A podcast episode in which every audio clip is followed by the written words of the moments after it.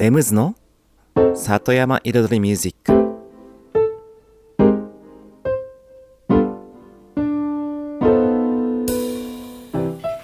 緑と川自然に囲まれたここ大悟。人口約1万5千人のこの小さな町で音楽とちょっとしたエッセンスで彩りを添えるミュージックライフスタイルプログラム。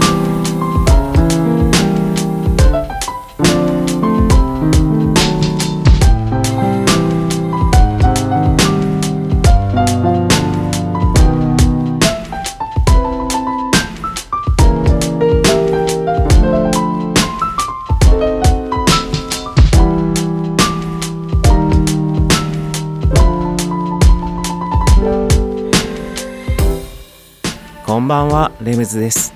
茨城県の北の端、大子町のサクカフェから発信するこの番組、レムズの里山彩りミュージック。私、レムズがお送りしております。今夜もコーヒーやお酒を片手に約1時間のんびりとお付き合いくださいませ。そうそう、ふとね、思い出したことがあるんですけれども、何回か前だったかなあのーこの今後ろで流れてるこの曲、僕の新曲のピアノラテですけども、えっと、2月1日にね、配信リリースしまして、今、ね、各主要サイト、うん、主要配信サイト、まあ、iTunes とか Apple Music とか、うん、LINE Music でも何でも、うん、一通り、うん、世界各国で、はい、えっと、購入したり、ね、サブスクリプションで視聴できたりできるんですけれども、なぜ2月1日にね、リリースしたかっていうね、話をね、まあまたいつかっていう話だったので、まあせっかくなんで、このイントロトークでちょっと今日は話して、話したいと思います。うん。あのですね、21年前の2月1日、要はですね、2001年の2月1日に、当時僕がね、で、えっと主に拠点としていたクラブで、あのね、21歳の、まあ僕が21歳だったんですよ、21年前。今42なので。21歳の同級生のメンバーだけ5人、ね、5人の21歳のメンバーで2001年の2月1日にブラックジャック21っていうね、イベントを始めたんですよ。そう。あの時のメンバー、僕と、その時ね、クラブの店長だった森本くん、うん、レオ。そして、あのね、メジャーデビューもしたミロクくん、うん。そして、ダイス。そして、なんだっけ？あれあと一人出てこない。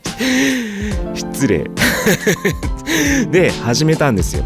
そんなイベントがあってからのみんなそれぞれの道を行ってね、うん、21年間あるからもちろんね、そう、クラブもね、クラブはその後何年、何年かずっといましたけども、それから離れてかん、なんだかんだあっての、それから21年後ですよ、ちょうど。ちょうど21年後の2月1日に、改めまして、私、レムズが今の現在の音楽を配信すると。うん。でね、なんか本当に当時のね、21歳のエネルギーを持ったところから、21年経って大人の今、うん、そのなんか21の節目をね、飾るようなイメージでリリースしました。ということです。ということで今日もね、1曲目、当時もね、クラブで実際にかけていた楽曲の一つ。で、おしゃれな、ね、ラウンジチューンです。だから、ワーバンドで Perfume to Garden。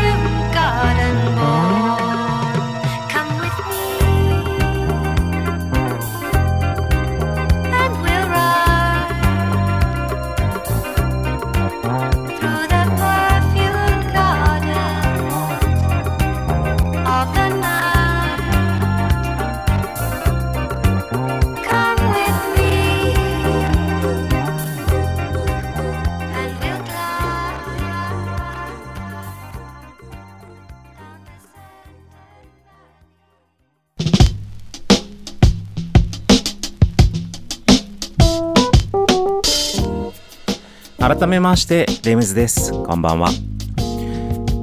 先日ねあのもう皆様ご存知のあのにテレビ朝日「帰れマンデー見っけ隊」という番組ではいサクカフェも登場しまして結構見てた方多いみたいですね。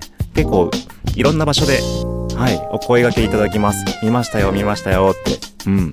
本当に 買い物中にねはい。急に声かけていただいたりとか 見ましたよとか。はいそういうこともあって。はい反響をいただいております。それでねあのあの時に結構撮影をしていてあのスタッフの方ねディレクターさんとかが結構タレントさんもなんか野菜が美味しい美味しいって言ってましたよっていう話してでそれからねその後そのスタッフさんとの取材まあえっ、ー、と聞き取り取材みたいなのもあってそれで結構うん野菜の話とか、うん、食についての、うん、こだわりだったりそういったものだったりいろんな結構事細かく、うん、いろいろ、えーと、答える機会がありましてそこでね結構、うん、サッカフェの、うん、食についていろいろねこう話をしたというかまあメールのやり取りなんですけどもしまして結構、まあ、番組でもこの番組でもちょいちょい言ってきたことを、うん、とか、まあ、そういったことを今日はねちょっと紹介しようかなと思って、まあ、いわゆるサッカフェの食についての、うん、話、うん、で結局一番最初に何を言ったかっていうともう基本的にその季節のこの地元で採れるその季節のものををできるだけシンプルな形で提供する、うん、ということ。だからそこには僕なりのそのこれね以前話したちょっとなんだろう。大きな話。大きな話ね。スピリチュアルスピリチュアルじゃないかな。うん大きな話。結局地球上にいるね動物とか自然とかってその土地にいるその土地で育つ植物だったりその土地に住む動物だったりとかそういったものにはねなんか理由があるわけですよね。海の生物は山では生きられないし山の生き物は水の中に入れないしただね水の中にも入る動物もいる。うん。それと同じように地域があって温度があって湿度があってその土地の風土があって。だからそういう風土があるからこそそこで育つ作物があってそれを食べて生きる昆虫や動物がいる、うん、だからその季節にその場所で出てくる植物をその場その場で食べることが一番自然であって本当そうやって地球が成り立っている、うん、だからこそそのその季節のこの土地の、うん、食べ物以上に美味しいものはおそらく存在しないと思うんですよ。僕はね。だからこそこの大悟で採れる野菜というものをこの季節のその時期に普通に出せばみんなが普通に感動してくれるんですよ。ただそれだけなんですよ本当に。だから動物だからある意味ね当たり前というかね。だから海のそばに生まれたね男は海にね漁に行くし山に生まれた男は山で作物作ったり狩りをしたりする。そういうのと一緒でね人類も人人人。うん。そして食べ物も食もそう。続きは後半で。Yeah. It's hard, but it's real. You know what I'm saying? It's hard, it's hard but it's real.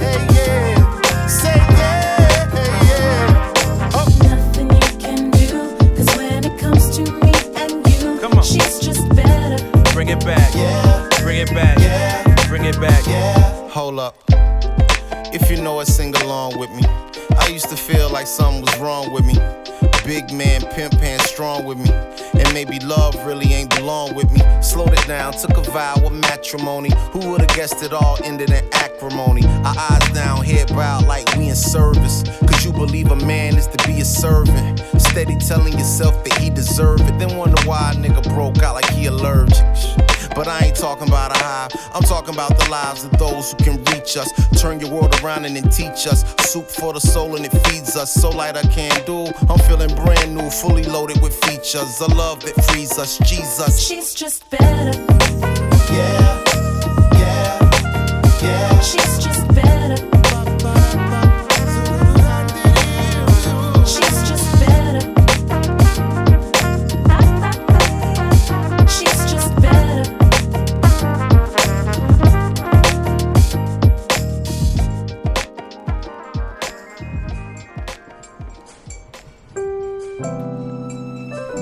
The Foreign Exchange でベダーをお送りしました。さて今日は作家サクカフェの食について話をしています。うん。前半はちょっとね大きな話。本当に動物地球の在り方。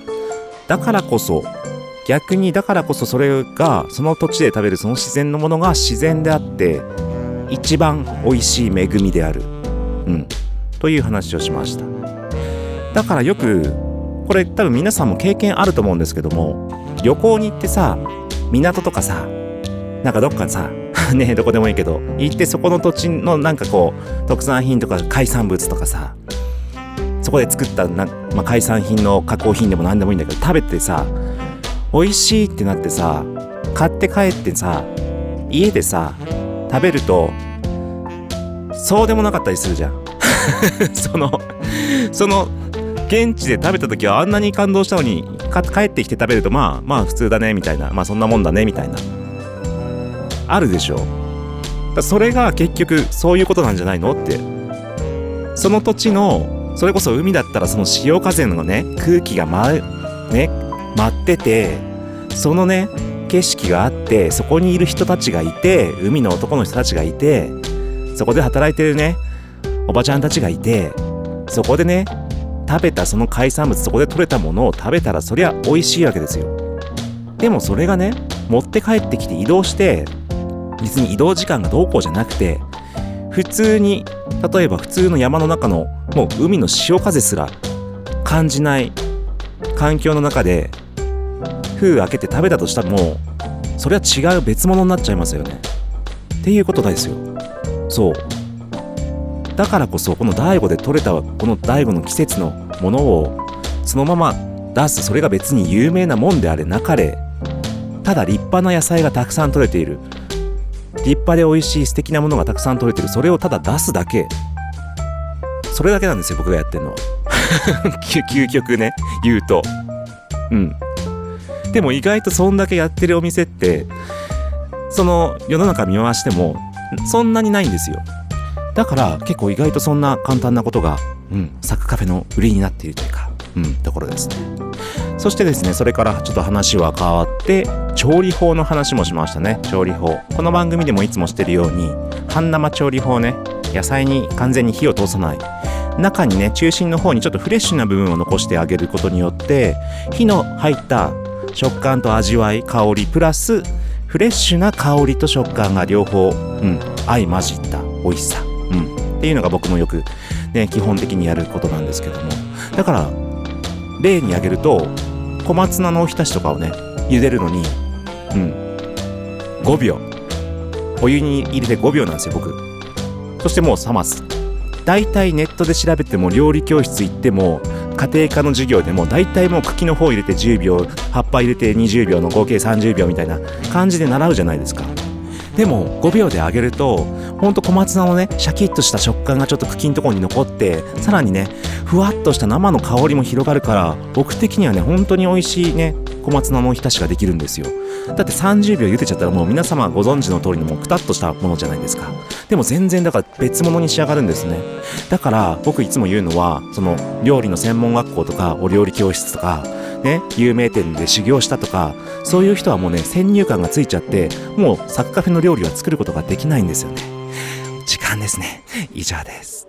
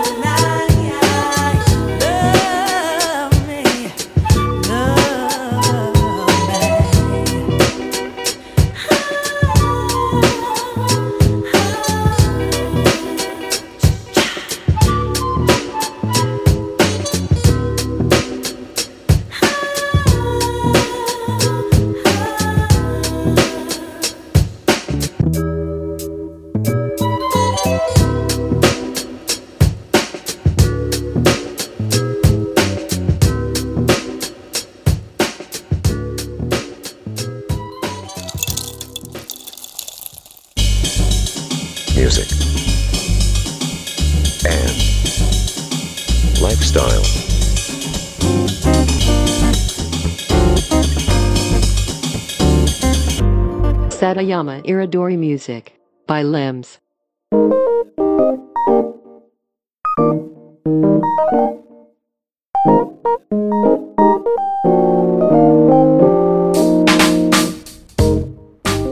レムズの里山彩りミュージック私レムズがお送りしていますここからのコーナーはレムズ学と題しまして毎回私レムズのこだわり趣味その他もろもろ毎回一つのテーマに絞って深くマニアックにトークするコーナーです。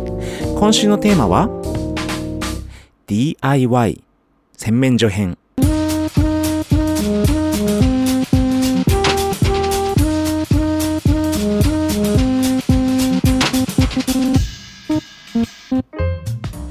さて今週も DIY について話していきます。もう 完全に もう DIY のことしか頭に浮かば浮かんでこなくなってしまいましたこのコーナー。はいということで今週はね洗面所編です。洗面所編もこう実際に DIY してみようよっていう話になってきます。そう実際に僕がやったものですね。なります。でそのねやり方をねちょっとね説明していこうかなって思います。でそもそもね僕がやった洗面所この自宅の洗面所なんですけれどももともとはよくあるあのよくあるな何？もう洗面台があって下に棚がついててで上の方にはね鏡があってでその鏡の両サイドにちょっとまたあの棚ちょっと開ける棚みたいなのがあってみたいな戸棚があってっていうもうそのユニットもうプラスチックでできたユニットのうん洗面台？もうどこ行ってもありますよねあれ。ね。多分注文何？注文っていうかその住宅？住宅のパッケージでも一括でこう発注すると多分あれにななっちゃうんでしょうね。おそらく。であれがねどうしても僕はねもう嫌で嫌で。うん、何あの味気のない。もういかにも機能性だけ追求したやつみたいな、うん、のが嫌で。もうねまずこっちにねそう大悟にね、えっと U ターンして帰ってきた時にまず洗面台をねまず壊しました。そうまず何をするかっていうともちろん水道のね元栓止めますうん多分下の戸棚開けるとねあの排水の方に多分蛇口みたいなのついててそれをね回せば止まりますよねはいで止めたらとりあえず分解できるとこから分解していきましょう。うん。もう、もう今ね、もう実行ね、実行。うん。やり始めますよ。そうどんどん分解していきます。うん。で、えっと、で、そそのうちもう、多分、外し方が分かってきます。うん。あとはもう、その蛇口も外して、抜いて、そうするともう最終的に壁から出た、その壁から出た、あの、給水管と、壁、壁かもしくは床に抜ける、あの、排水管？うん。だけになります。そう、要は、壁と水道だけ。うん。の状態にまずするのがファーストステップね。うん。で、大体僕はね、その、こだわり派だから、その後今度ね、壁壁もやるんですよ。だからいきなり洗面台を DIY するんじゃなくて、まあそのブースで、洗面ブースを DIY するっていう感じですね。で、僕の場合はその壁に木を貼っていきます。うん。杉ののじ板でね、えっと、貼っていく場合もあるし、ペイントしたね。で、最初にやったのは本当に洗面台の周りだけやったんで、そこはなんかね、パイン材かなんかの修正材で、ちょっと幅広のやつをね、ダンダンダンダンみたいな感じで、もう木に打ちつ、木にじゃなくてあの壁に打ち付けました。うん。そうすると、とりあえずね、木の空間ができます。うん。それだけでも素敵。で、そしてそれから洗面台を作っていくわけですね。で、もちろんその壁に木を張るのも、その給水排水、給排水管はもちろん穴開けて通すようにして出しておきますね。うん。そう、さらに床もね、床もちょっと張ったりすること時もあります。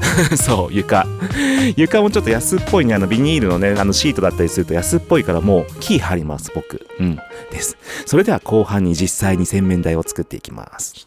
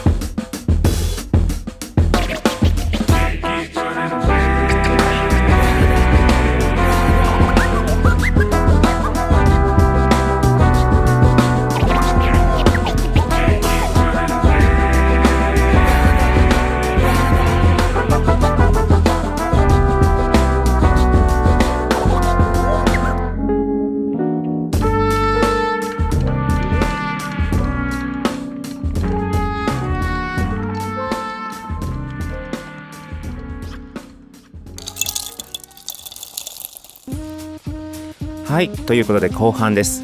今日は DIY の洗面台編です。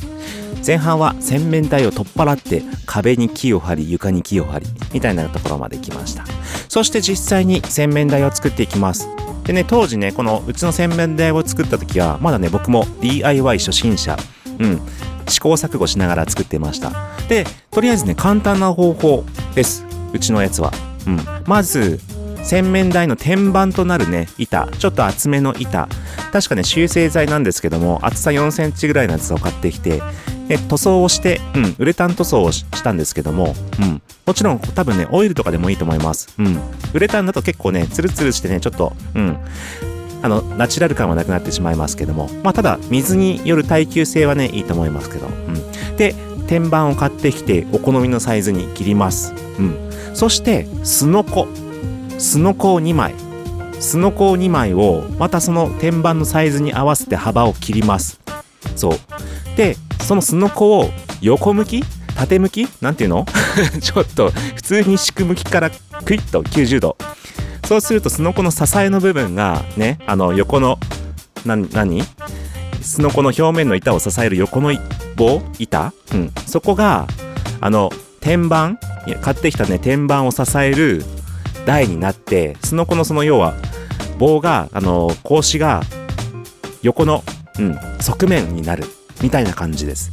でさらにすのこの下の方の出っ張りの木の部分にもまああの天板じゃないですけど同じように板をつけると棚ができます。うん。という形で四角いボックスみたいな形ですね。本当に。前後がなくてサイドだけサイドがすのこのサイドがすのこで天板が木のあのボックスができます。そして洗面ボールにこだわりましょう。そう洗面ボールで印象がいろいろ変わります。今はねいろんなねおしゃれなものが安く買えますからぜひね検索してみるとねいろいろ出てきます。うん。で僕は本当にその天板の上に乗っかるタイプうんホテルにありそうなやつね。そう。乗っけるような丸いお椀型のやつを買ってきてそれをね乗せます。で乗せるとこに穴開けてね、穴開けのはね、ジグソーっていうね、うーんってこと、まあ、わかりづらいか？のこぎりで開けますけれども、あと、そして水道の蛇口ね、蛇口もいろんなのおしゃれなのね、可愛いのもあるし、色もあるし、素材もいろいろあります。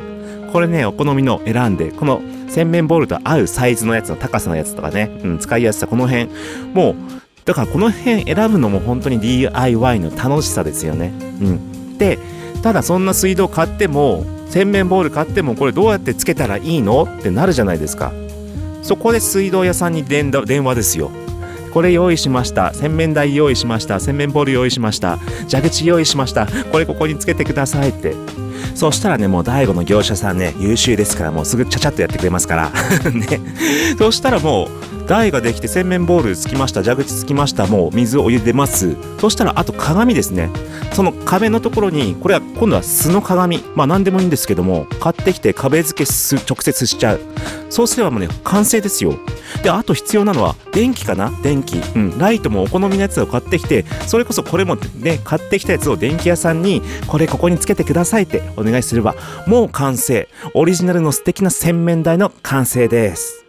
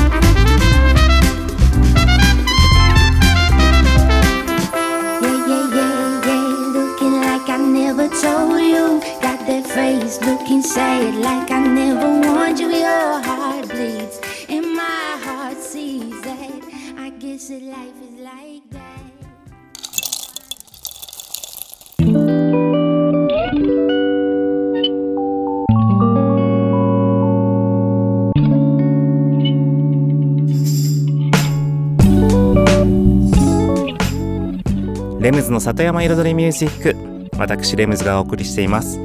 ここからのコーナーは野菜ソムリエレムズのサクカフェレシピと題しまして野菜ソムリエの資格を持つ私レムズが普段自分のお店サクカフェで実際にお客様に提供している料理のレシピを一品一品紹介するコーナーです。そして今週はですね、まあ、今週も野菜は関係ないんですけれども、うん、まさにこの間のテレビ「帰れマンデー日経隊」でサクカフェでね紹介されたメニューの一つ、うん、で人気のそう人気があってあの放送以来毎日売り切れてしまうメニューなんですけれども。フレンチトーストです。そう。サクカフェのメニューの名前ではバタールのふわとろフレンチトーストという名前で出ております。そちらの、うん、作り方を今日はね、まあ、前にもこのコーナーで紹介したんですけど、改めて紹介しちゃいます。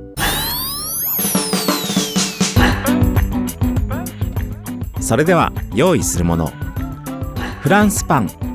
これね、普通に売ってるメーカーのものじゃなくて、ちゃんとパン屋さんのパンで作ってください。フランスパン、バタールとかね、バゲットとか。サクカフェでちなみにバタールを使っております。はい。そして、牛乳、卵、蜂蜜、バニラエッセンス。以上です。そう、ポイントは、分量と、パン。パン自体の味ですよね。うん。です。で、まずはですね、フランスパンを、もう、適量の、適量っていうかね、厚さ、うん、1、2、3、4センチとか、4、5センチに切ります。で、それをね、タッパーに入れます。で、ちゃんとね、できるだけ隙間がないような感じで並べてください。で、今日はですね、えっと、フランスパン1本丸々仕込む分量できますね。うん。だから、サッカフェでは1本丸々使うと4食分になります。うん。4食分の、はい、フランスパンです。さて、そしたらですね、次はミキサーに卵6個、そこに牛乳 500g、蜂蜜 100g、バニラエッセンス4振り、それをミキサーにかけてください。ガーッと。そしたらそのね、液をフランスパンにまんべんなくかけて浸します。フランスパンが約ね一晩ぐらい経てば十分に染みますうんでねうまく染み込んでないところとかはちょっとひっくり返したりとかして染み込むようにしてしてあげてくださいそれからフライパンにねバターもしくはマーガリンを溶かしてねフレンチトーストのその染み込んだパンを焼いていきます。強火注意です。強火は注意なんですぐ焦げますんで中火から弱ぐらいでじっくり焼いていきます。で焼けたらひっくり返してもちろんね。うん。で適度なね焼き目がついてで中から液がねじゃあんまりじわじわじわって出てこないようになったら完成です。そう大体火が通ったかな。もちろん火が通ってなくても全然食べられますけど卵と牛乳だから。うん。でまあ大体火がこう入ったかなぐらいまでじっくり蓋してうん蓋していいですよ。うん焼いてって。でそれをお皿に盛り付けてメープルシロップをかけて召し上がれ。召し上がれって新しいの出ちゃった 新しいレムズ初の召し上がれ出ちゃいました以上今週のサクカフェレシピフレンチトーストでした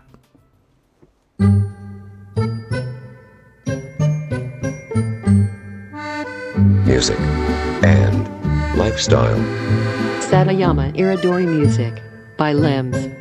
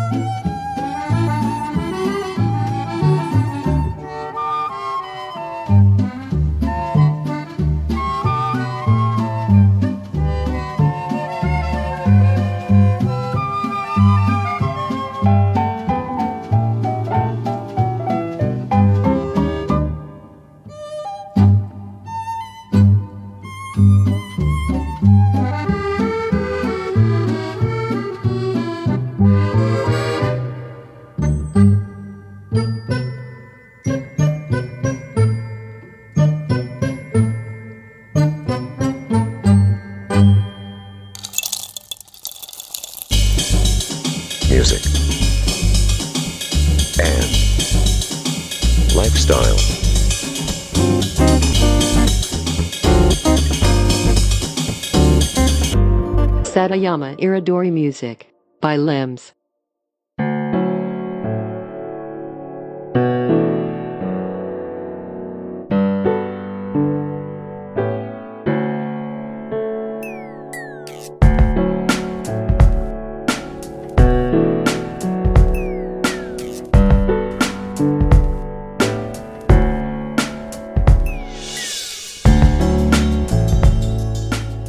レムズの里山彩りミュージック。